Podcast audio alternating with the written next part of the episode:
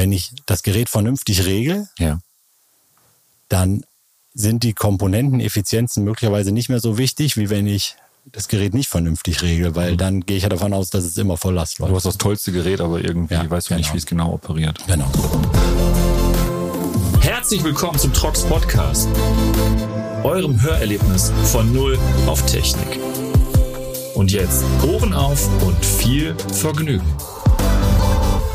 Meine Damen und Herren, herzlich willkommen zu einer neuen Folge Ihres Lieblingstechnik-Podcasts von Null auf Technik mit Martin Lenz, dem Schrecken der Tennis-Sandplatz-Saison.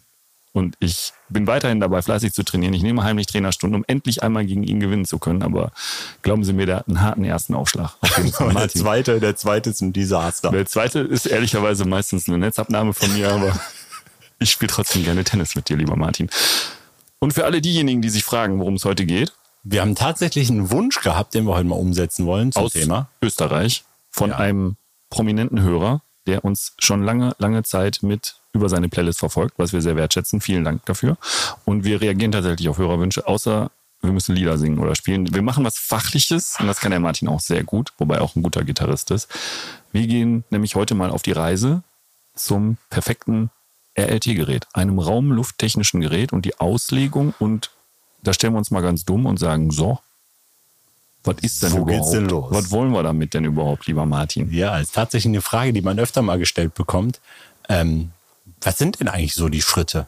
Ja. Oder worauf kommt es an? Und vor allen Dingen einfach erklärt. Also man kann auch vier Stunden über die Auslegung von RLT-Geräten sprechen. Dann schlafen die Leute ja ein. Ähm, aber dann ist es halt nicht mehr so aufregend. Ähm, heute soll es mal so um die absoluten Grundlagen gehen.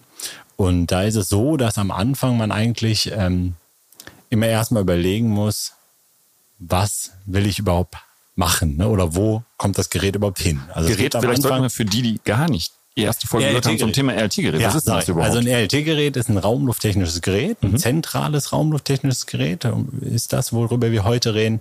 Das ist so gesehen das Herzstück von einem raumlufttechnischen System. Das steht irgendwo im Gebäude, Mhm. Saugt zentral frische Außenluft an, bereitet diese auf, also filtert diese. Es gibt ein Wärmerückgewinnungssystem, es kann Erhitzer, Kühler, B-Feuchter, Endfeuchter und so weiter geben. Und von da geht dann die Luft in das Kanalnetz rein. Und im Kanalnetz wird die Luft dann quasi im gesamten Gebäude Verteilt. verteilt. Und das gleiche passiert mit der Abluft. Die kommt natürlich aus dem Raum, also aus dem Gebäude, wird über ein Kanalnetz gesammelt und dann zentral von diesem Gerät abgesaugt. Und das sind recht große Geräte, also nicht immer, aber die können so groß sein, dass man da mit 20 Leuten drin stehen kann. Man sieht die oft auf Dächern. Die können aber auch klein sein, stehen manchmal auch in Kellerräumen oder sowas. Und ähm, sind halt eigentlich eine fantastische Erfindung, um Gebäude effizient zu belüften. Und da gibt's halt ähm, eine große Auswahl und verschiedene Möglichkeiten, welche auszuwählen. Und darum geht's heute. Wunderbar. Das heißt, der erste Schritt ist, ich habe also den Wunsch und die Entscheidung schon für mich getroffen und manifestiert, ich möchte gerne eine raumlufttechnische Anlage haben. Genau. Also da gibt's jetzt so ein paar Sachen, die man am Anfang erstmal berücksichtigen muss, um die Rahmenbedingungen zu klären. Ja. Erstmal ist immer entscheidend, wo kommt das Gerät denn überhaupt hin? Okay, du hast gerade gesagt, draußen kann es stehen. Draußen kann es stehen. ja. Es kann Keller. Mhm. drinnen stehen. Und dann ist aber noch natürlich wichtig, wenn es draußen steht, wo steht's denn? Weil es natürlich ein Unterschied ist, ob es irgendwo in Kuala Lumpur oder Singapur steht, weil es da immer warm und feucht ist, oder wenn es jetzt in Norwegen steht. Also der Aufstellungsort spielt eine Rolle, weil man da halt überlegen muss, was für ein Gehäuse brauche ich denn eigentlich? Also später braucht man auch den Aufstellungsort, um thermisch zu optimieren und die ganzen Effizienzen auszulegen. Aber auch für das Gehäuse ist wichtig zu klären, was ist der Aufstellungsort. Die zweite ähm, Sache, die immer wichtig ist, was ist denn eigentlich die Anwendung? Also was für ein Gebäude wird eigentlich belüftet? Klassisch so Bürogebäude, aber wir haben auch aus früheren Folgen von dir gehört, geht ja auch um das Thema Krankenhäuser, Pharmazie oder auch besonders geschützte Bereiche. Genau. Beispielsweise im klassischen Fall würden wir jetzt sagen, das ist vielleicht ein Bürogebäude. Genau, also Bürogebäude wäre jetzt eine recht ähm, einfache ähm, Anwendung. Es gibt natürlich auch kritischere Anwendungen, wo vielleicht sogar Ex-Schutzbereiche entlüftet Musst werden, du, wo kurz, musst du kurz sagen, was das bedeutet? explosionsgefährdete Bereiche Was, was, sind was halt zählt dazu zum Beispiel? Ja, das können irgendwelche Räume sein, wo man jetzt ähm, Gase hat, die halt explodieren können. Ne? Genau. Also Forschung und Entwicklungszentren. Ich habe mal gehört, sind Kraftwerke davon betroffen zum Beispiel? Kommt auch, hängt sehr, sehr stark vom Kraftwerk ab. Kann sein, muss aber nicht. Okay. Genau. Wichtig ist ja dabei, dass die Geräte dann in einer besonderen Form ausgeführt sind. Da kann man auch mal eine eigene Folge übrigens zu machen. Ist notiert. Weil, wenn ich jetzt ein Gemisch habe, was explodieren könnte, ist ja wichtig, dass ich im Luftstrom nichts habe, was zündet. Genau. Ähm, das ist ein Punkt. Das ist aber ein sehr, sehr spezielles Feld. Da müsste man wirklich im Detail nochmal drauf eingehen. Auch eine ganz, ganz extreme Anwendung. Aber es gibt zum Beispiel auch Krankenhausanwendungen, die spezielle Anforderungen haben, was jetzt die Hygiene angeht und was die Materialbeschaffenheit angeht. Ähm, andere Anwendungen, die vielleicht noch speziell ist, ist ein Küchenabluftgerät, wo ich jetzt eine Küche entlüfte. Nur Endlüfte sozusagen. Zum Beispiel. Also wenn ich die B-Lüfte, habe ich ja im Gerät keine speziellen Anforderungen. Aber beim Ja. Entlüften hat man Fette halt zum Beispiel. Genau, hat man in der Luft bestimmte Verunreinigungen, die kritisch sein könnten. Also die Anwendung spielt eine Rolle. Und am Ende natürlich auch mein Anspruch an die Qualität des Geräts und an die Wartbarkeit. Ne? Das muss ich mir schon vorher überlegen. Was für einen Qualitätsanspruch habe ich? Ich empfehle immer hoch, weil bei raumtechnischen Geräten rechnet sich halt die Langlebigkeit. Deswegen ist ganz, ganz wichtig, nicht nur auf den Invest zu schauen, sondern Ja. auch zu gucken, was für eine Qualität habe ich, wie gut kann ich das warten, weil wenn ich später ähm, sehr, sehr aufwendige Wartungen durchführen muss, dann ist das natürlich auch wieder teuer.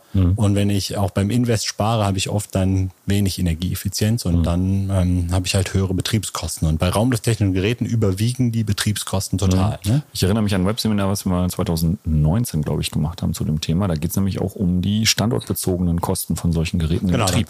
Komme ich später nochmal drauf Jawohl. zurück, wie man sowas rechnet, aber das ist ganz, ganz wichtig. Aber man kann davon ausgehen, dass bei so einem raumluft- raumlufttechnischen Gerät, was die Gesamtkosten angeht, also wir sagen auch Total Costs of Ownership, also das alles, was ich dafür TCO, bezahle, ja. dass der Invest extrem klein ist und die, Oper äh, die ähm, Betriebskosten oder Operation Costs bei mindestens 70 Prozent oder mehr liegen. Das ist klassischerweise, ehrlicherweise, was auch bei der Investition in Bürogebäuden gesagt wird. Ne? Das Bürogebäude selber ist im Verhältnis zu den darin anfallenden Kosten im Personalbereich eigentlich gar nicht so teuer, weil der Großteil der Firma sind eigentlich die Personalkosten. Ja, genau. So ist das. So ist das bei raumlufttechnischen Geräten. Und dann gibt es natürlich die Frage, wenn ich jetzt weiß, welche Qualität und Wartungsanforderungen ich so habe oder welchen Anspruch ich habe, welche Anwendung ich habe und ähm, welchen Aufstellungsort ich habe, dann kann ich natürlich wählen. Okay. Und da gibt es, wir wollen jetzt mal betrachten, dass wir jetzt sagen wir mal herstellerunabhängig, gibt es im Wesentlichen drei Varianten. Es gibt eine Variante, die nennt man äh, typischerweise Kompaktgeräte. Sind die besonders klein oder? Nicht immer. Das ist tatsächlich ganz interessant. Wir nennen die alle Kompaktgeräte. Ich würde sie eher standardisierte Geräte nennen. Das sind vorkonfigurierbare Geräte mit wenig Flexibilität, die ich quasi so mehr oder weniger von der Stange beziehen kann. Gibt es dann in festgelegten Größen mit keiner beziehungsweise einer ganz geringen Veränderungsmöglichkeit. Wahrscheinlich auch relativ schnell verfügbar oder standardisiert. Ja, die zeichnen sich dadurch Mhm. aus, dass die sehr standardisiert sind. Das heißt, wenn ich irgendwas Flexibles brauche oder irgendwas Spezielles brauche, Mhm. spezielle Anforderungen an die Oberfläche habe oder an irgendwelche Komponenten, dann ist das immer schwierig. Aber zeichnen sich aus natürlich durch ähm, gute Preise und schnelle Lieferzeiten, durch Mhm. den Standardisierungsgrad.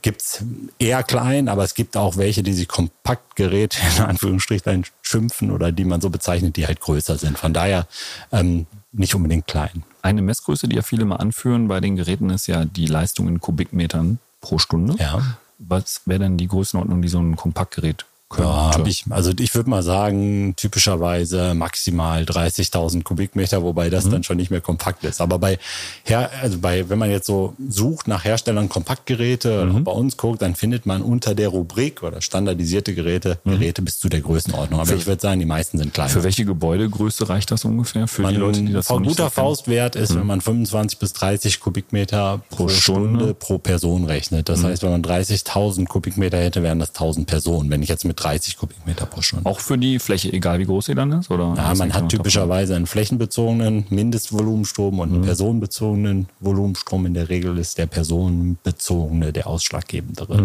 Okay, gut. Also jetzt Genau. weiß ich schon mal, ich habe was Standardisiertes, was ich haben kann, aber es gibt mit Sicherheit noch was anderes, oder? Genau, und dann gibt es, ähm, sagen wir mal so, semi-standardisierte Geräte nennen wir die. Das sind auch feste Größen, Mhm. Ja. die aber eine gewisse Flexibilität haben. Also wo ich sagen kann, das ist eine feste Größe, aber ich kann beim Rotationswärmetauscher vielleicht einen anderen Typen wählen oder ich kann noch andere Filterstufen einbauen. Mhm. Ich habe halt mehr Optionen. Also das ist nicht voll standardisiert, flexibler, aber nicht voll flexibel. Also deswegen auch semi Mhm. Innerhalb gewisser Parameter sozusagen. Genau. Und die dritte Variante sind dann am Ende maßgeschneiderte oder auch frei konfigurierbare Geräte, wo man wirklich hingehen kann und sagen kann, ich passe mit Auslegungsprogrammen, die Hersteller von RLT-Geräten in der Regel bieten, ähm, passe ich das Gerät exakt an den Bedarf des Kunden an. Also ich passe genau an an die Anwendung, genau an an den Größenbedarf. Ich packe genau die Komponenten rein, die in dieser Anwendung optimal sind und so weiter. Das wäre ein voll frei konfigurierbares raumlufttechnisches Gerät mit. Hast du so eine Übersicht, wie das Verhältnis ungefähr ist von Standard zu konfiguriert? Ist tatsächlich recht marktabhängig. Ne? Es gibt Märkte, wie zum Beispiel in Deutschland, wo ähm, sich im Wesentlichen frei konfigurierbare Geräte durchgesetzt haben in den meisten Anwendungen. Es hängt Ja. von den Anwendungen und von den Regionen ab. Ne? Ja, wahrscheinlich auch immer eine Kostenfrage dabei. Ja, genau. Es gibt auch Märkte, wo wir sehr, sehr stark ähm, sehen, dass immer mehr standardisiert wird. Das ist marktabhängig und anwendungsabhängig. Also anwendungsabhängig heißt zum Beispiel im Büro ja oder für, sagen wir mal, Schnellrestaurantketten ja, Kompaktgeräte. Im Krankenhaus, in Pharmaproduktionen, in hm, Halbleiterindustrie oder sowas, da wird keiner ein Kompaktgerät einsetzen, weil man da einfach diesen Flexibilität, die Flexibilität und die ähm, Konfigurierbarkeit benötigt, weil man an- die Anforderungen gar nicht erfüllt. Der hohe Grad an Standardisierung ist halt dann immer die Frage, ne, ob der da ist. Okay. Genau. So, jetzt haben wir das alles durch. Jetzt wissen wir, welche Verfügbarkeiten wir haben von, von Themen und Inhalten und Dingen. Wie geht's denn dann weiter? Jetzt weiß ich, ich will was frei konfigurieren zum Beispiel. Ja, genau. Jetzt will ich was frei konfigurieren und dann muss ich natürlich mir die Größe überlegen. Ich habe dann so ein paar Rahmenbedingungen aus dem Gebäude und dann plane ich ja die Komponenten ein. Und bei den Komponenten selber ist schon wichtig, dass man die auch an die Anwendung anpasst, also möglichst für diese Anwendung optimierte Komponenten hat. Ja. Das heißt, ich sollte einen Filter nehmen, der auch passt an einem Standort. Und da ist natürlich jetzt, sagen wir mal, in Delhi mit einer Feinstaubbelastung von 1000 Mikrogramm pro Kubikmeter in Spitzenwerten ein anderer Filter, Mhm. Als der richtige, als jetzt in Zürich oder Ja. sowas. Ne? Genau, das heißt, bei den Komponenten muss ich natürlich an die Anwendung anpassen, aber da geht es vor allen Dingen dann um die Effizienz auch. Ja. Ne? Also wenn ich weiß, was ich für die Anwendung ungefähr brauche, dann habe ich ungefähr die Benchmark oder dann habe ich, sagen wir mal, eine Liste von Komponenten, die verfügbar sind, sind bei frei konfigurierbaren Geräten Hunderte. Also es ist wirklich so. Also wenn ich jetzt ein Gerät habe mit einer Größe und ich überlege, welchen Plattenwärmerückgewinner ich da einsetze oder welchen Wärmetauscher, gibt es unendlich viele Varianten Ja. und Kombinationen. Und da ist aber schon wichtig zu sagen, ich setze auf effiziente Komponenten. Also schon bei der Komponente selber zu gucken, was ist eigentlich wichtig im Hinblick auf die Effizienz. Und ein schönes Beispiel dabei sind ähm, Ventilatoren.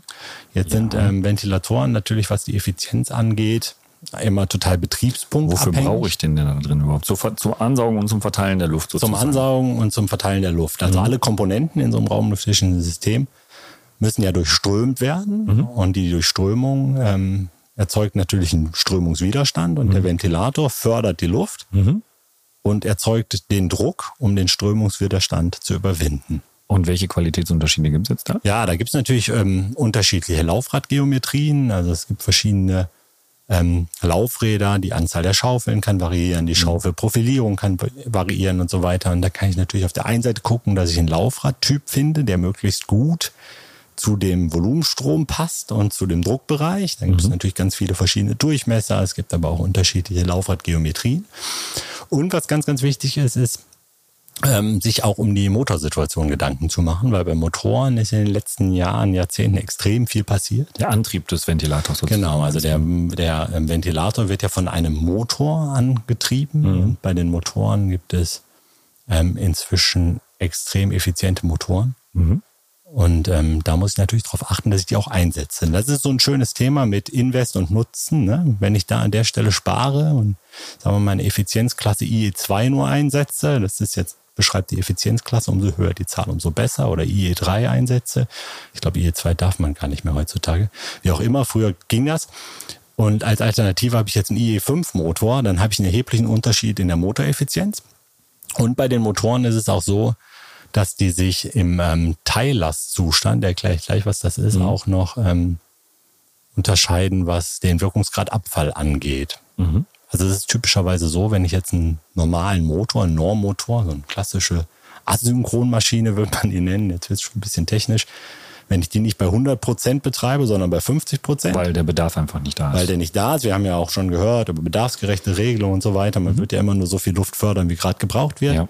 Sagen wir mal, ich habe nur 50 Prozent, Ja. dann ist bei einer Asynchronmaschine oder bei einem AC-Motor oder Normmotor ist es so, dass der Wirkungsgrad des Motors sehr, sehr schlecht wird. Also der fällt also sehr, sehr schlecht, auch wieder relativ, aber der geht deutlich weiter nach unten im Teillastzustand, als das zum Beispiel bei sogenannten Motoren oder Permanentmagnetmotoren, PM-Motoren, der Fall ist. Das ist natürlich heutzutage extrem relevant. Mhm. Gerade bei dem Thema der Energiekosten, denke ich mal. Noch. Genau, und dass wenn ich jetzt zum Beispiel das Gerät auslege und betreibe, das läuft ja nicht immer 100 Prozent, sondern das wird ja auch mal 50 Prozent ja. laufen. Shopping Mall zum Beispiel läuft maximal zwei, drei Stunden am Wochenende, samstags vielleicht mal mhm. bei 100 Prozent, sonst immer nur bei 30 Prozent. Mhm. Und da muss ich mich natürlich darauf konzentrieren, dass diese Komponenten auch im Teillastzustand, also bei ähm, nur 30 Prozent oder 50 Prozent trotzdem noch eine gewisse Effizienz aufweisen. Und da gibt's halt je nach Anwendung große Potenziale über die Motoren, sich zu verbessern und da halt einfach Technik zu nutzen, die extrem hochwertig ist und effizient ist. Und das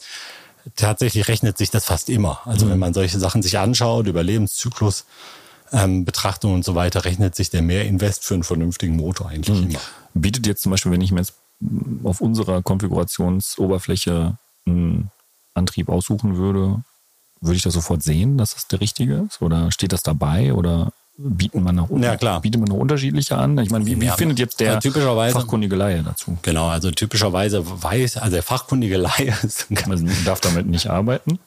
nee, also typischerweise, wenn man jetzt so ein LT-Gerät hat, man hat ein Auslegungsprogramm, dann wird mhm. man sagen, die ganzen Komponenten auslegen und dann ergibt sich irgendwann ein Volumenstrom, den ich brauche mhm. beim Ventilator und eine statische Druckerhöhung, die der machen muss. Das sind ja. die beiden Kenngrößen, mit der ich einen Ventilator auslege.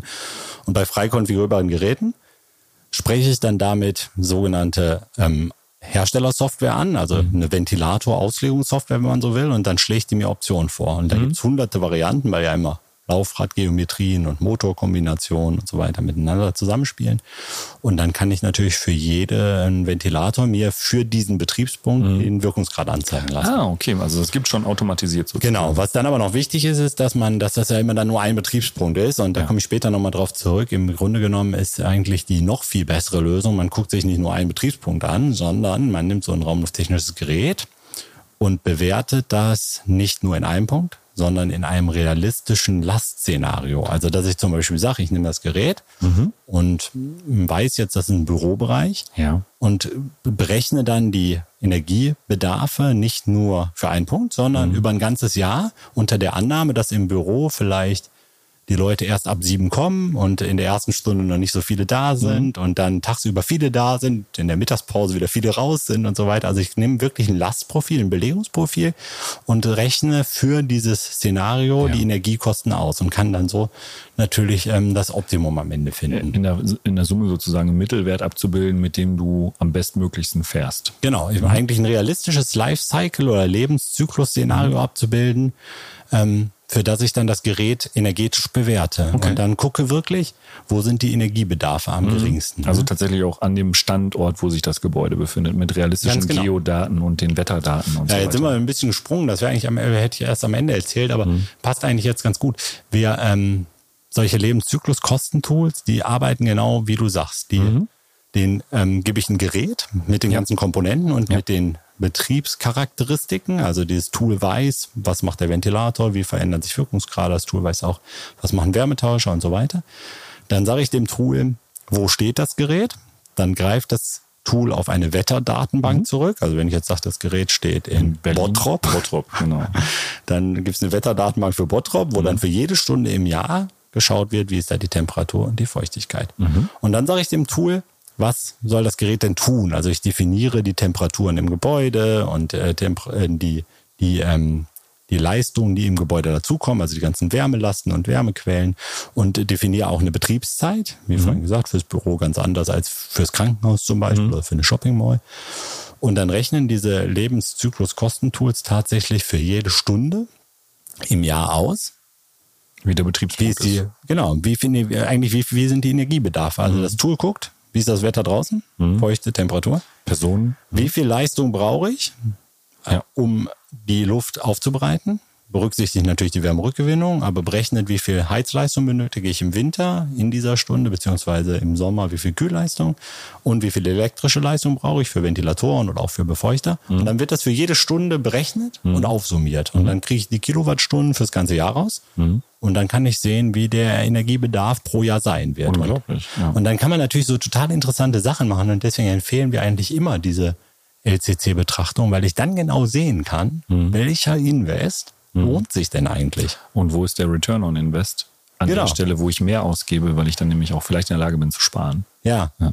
Genau. Okay. Und das ist total faszinierend, weil wenn man sich manche Sachen anguckt, ähm, dann lohnt sich der Invest ruckzuck. Also es geht blitz, blitz schnell. Ne? Mhm. Also, Weil die Faktoren darin unterschätzt werden, welchen Beitrag so ein Gerät noch ja, weil einfach ähm, je nach Standort ein Wärmerückgewinner mit 5 Prozentpunkten mehr Rückwärmzahl oder 10 Prozentpunkten mehr Rückwärmzahl Mhm. eine ähm, vom Invest vielleicht nur, sagen wir mal, bei einem Gerät mit 10.000 Kubikmeter 1.000 Euro mehr kostet oder sowas. Mhm.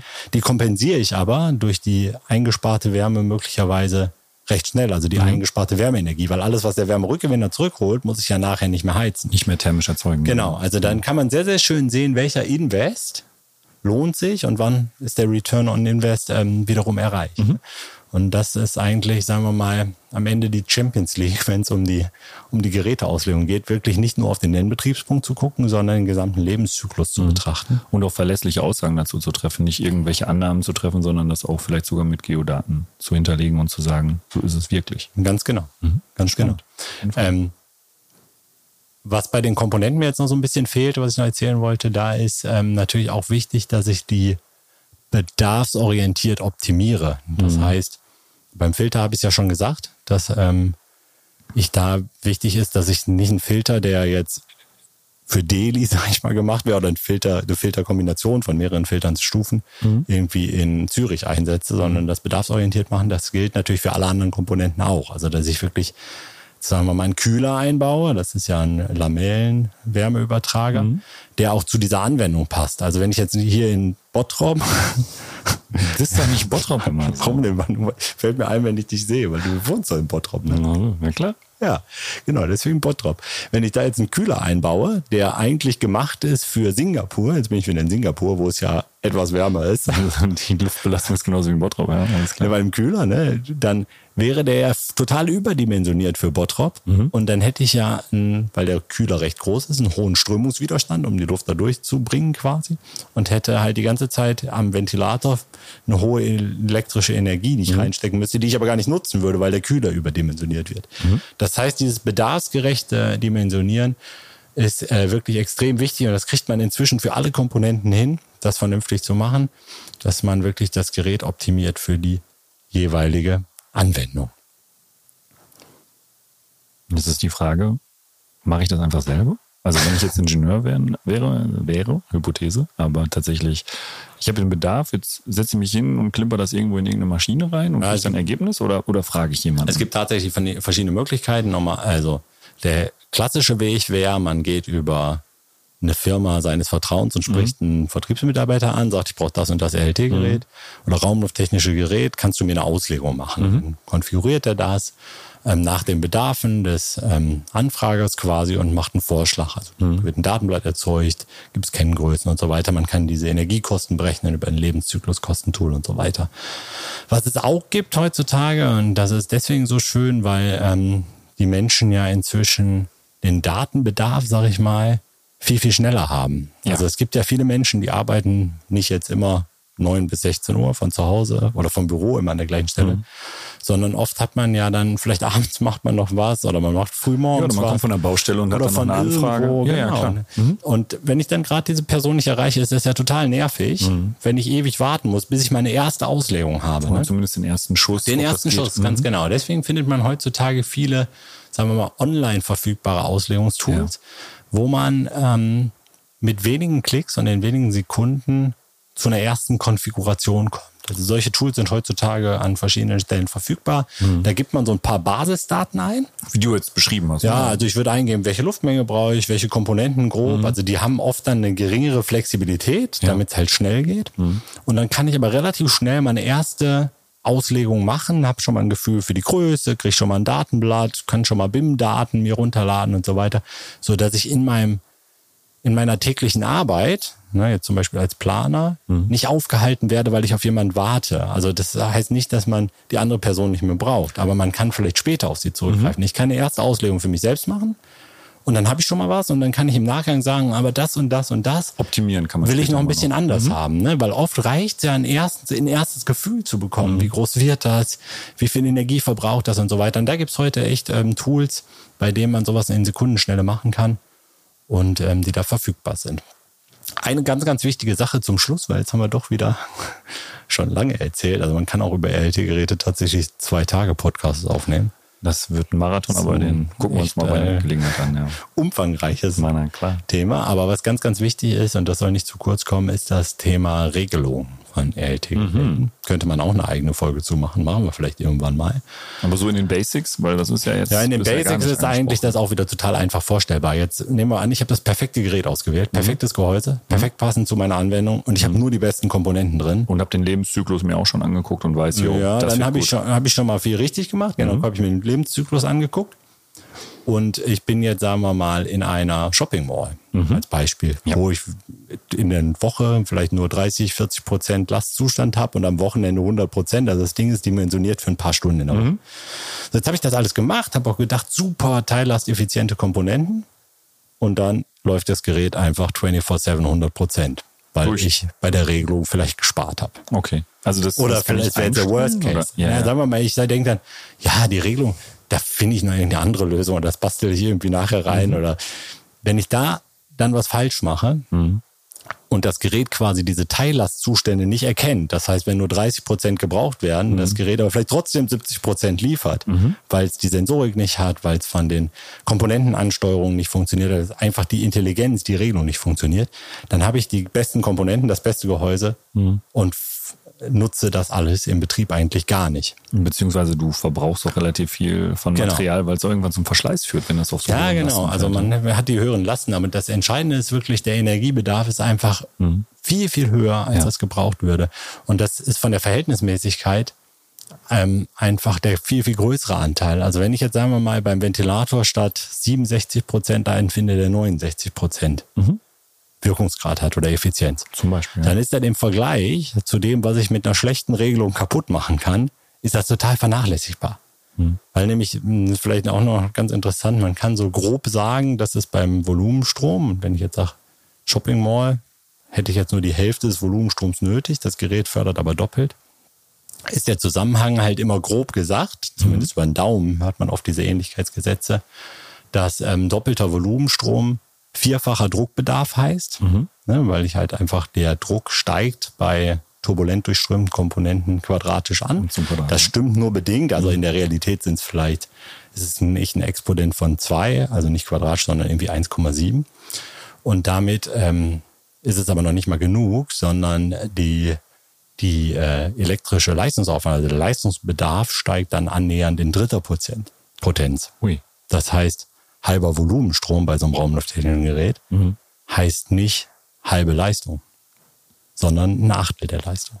Okay. Also, Grob, also über den Daumen gepeilt, einfach nur grob reingesprochen. Das sind so diese Ähnlichkeitsgesetze. In der Realität sind die Exponenten nicht genau quadratisch, wie gesagt 1,7 und hat auch noch Teillasten, Wirkungsgradverlust und so weiter. Ich weiß gar nicht, ob das jeder Aber damit weiß. man mal so ein Gefühl dafür Ja, kriegt. genau. Ne? Weil viele denken immer, es ist linear. Halber Volumenstrom, halbe elektrische Leistung. Mhm. Das stimmt nicht. Also der, der, die Leistung, die ich einspare, wenn ich den Volumenstrom halbiere, ist ähm, viel, viel höher als nur 50 Prozent. Mhm. Und deswegen sagen wir immer, oder würde ich immer allen empfehlen, ja, wir brauchen eine vernünftige Auslegung. Mhm. Wir sollten effiziente Komponenten nehmen. Wir sollten, wenn möglich und wenn erforderlich, individuell an die, an die Anwendung und den Ort die Geräte anpassen. Es Mhm. gibt sicherlich auch Anwendungen, wo Kompaktgeräte Sinn machen, standardisierte Geräte, aber ähm, in den meisten Fällen lohnt sich auch eine individuelle Anpassung. Mhm.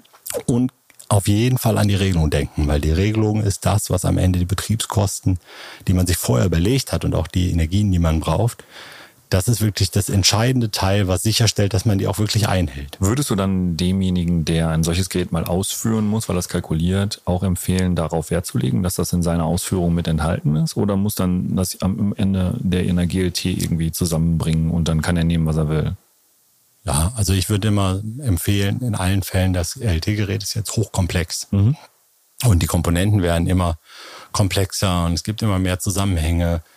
Und ich bin davon überzeugt, dass wir in Zukunft zu ähm, dahin kommen werden, dass wir eigentlich raumlufttechnische Geräte immer herstellerseitig mit Regelungen ausstatten. Weil weil es einfach, weil da die Kompetenz ist über die Komponenten, über die Ventilatoren. Auch die Komplexität, ehrlicherweise. Ja, ist extrem ne? hoch. Und die Schnittstellen sind dann einfach kleiner und dann kann man so ein Gerät auch vorgetestet auf die Baustelle bekommen. Man braucht die ganze Verkabelung nicht machen, weil, wenn ehrlich ist, wenn man nachher Sensoren verlegt im Gebäude und dann werden noch Bohrungen gemacht im Gerät und so weiter, dann fallen Späne runter, dann kann es kann es irgendwie Korrosion geben, weiß der Teufel was, dann kann es Fehler geben. Ich meine, das funktioniert alles. Es gibt auch viele Anwendungen, wo eine Regelung Ja, ja, extern verbaut es soll ja wird. nicht Das der Eindruck entstehen, dass den Leuten Angst machen Nee, um ist ja aus Gottes der Willen. Entwicklersicht also das ist gesehen. eher aus der. Entwicklersicht und ich glaube, dass man in vielen Fällen halt mit einer, ähm, mit einer herstellerseitig eingebauten Regelung einfach sicherer fährt. Also es würde es auch geben, wenn jetzt jemand beispielsweise bei Trox ein Gerät bestellen würde, würde das mit dabei sein. Ja, Könnte- also könnte die Hersteller in Deutschland und auch in Ja. Europa bieten typischerweise entweder mit integrierter Regelung oder ohne an. Aber dein, dein, deine Tendenz geht dazu, immer das auch zu kombinieren.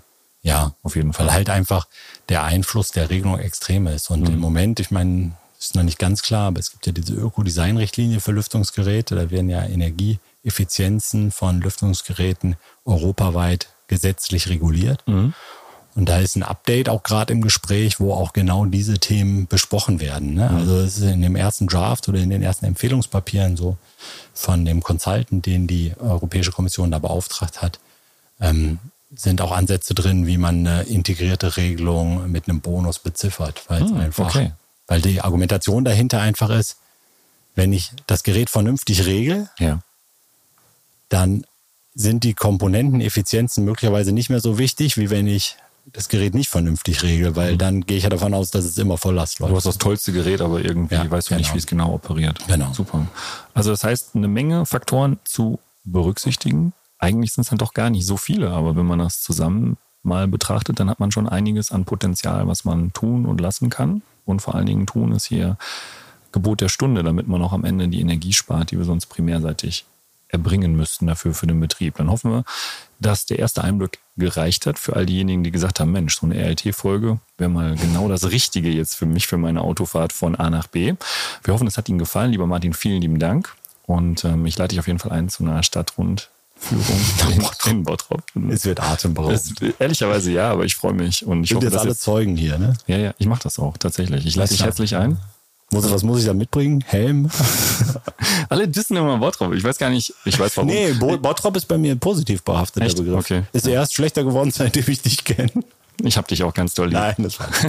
Seitdem besonders positiv. Wunderbar. Okay, da hat er gerade noch die Kurve gekriegt. Beim nächsten Mal lade ich dich auch wieder ein und dann machen wir hier den Podcast zusammen von Null auf Technik. Wir sagen vielen Dank für Ihre Zeit, fürs Zuhören und wenn Sie Wünsche haben, schreiben Sie es uns gerne in die Kommentare, wie unsere lieben Hörerinnen und Hörer das aus Österreich gemacht haben und wir versuchen dem dann auch zeitnah Folge zu leisten. Machen Sie es gut und wünschen Ihnen einen schönen Tag. Tschüss. Tschüss. Und das war sie auch schon, die aktuelle Episode unseres Podcasts.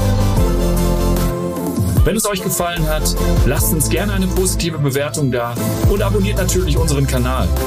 Und wenn ihr Fragen oder Themenwünsche habt, schreibt es gerne in die Kommentare. Schön, dass ihr dabei wart und bis zum nächsten Mal.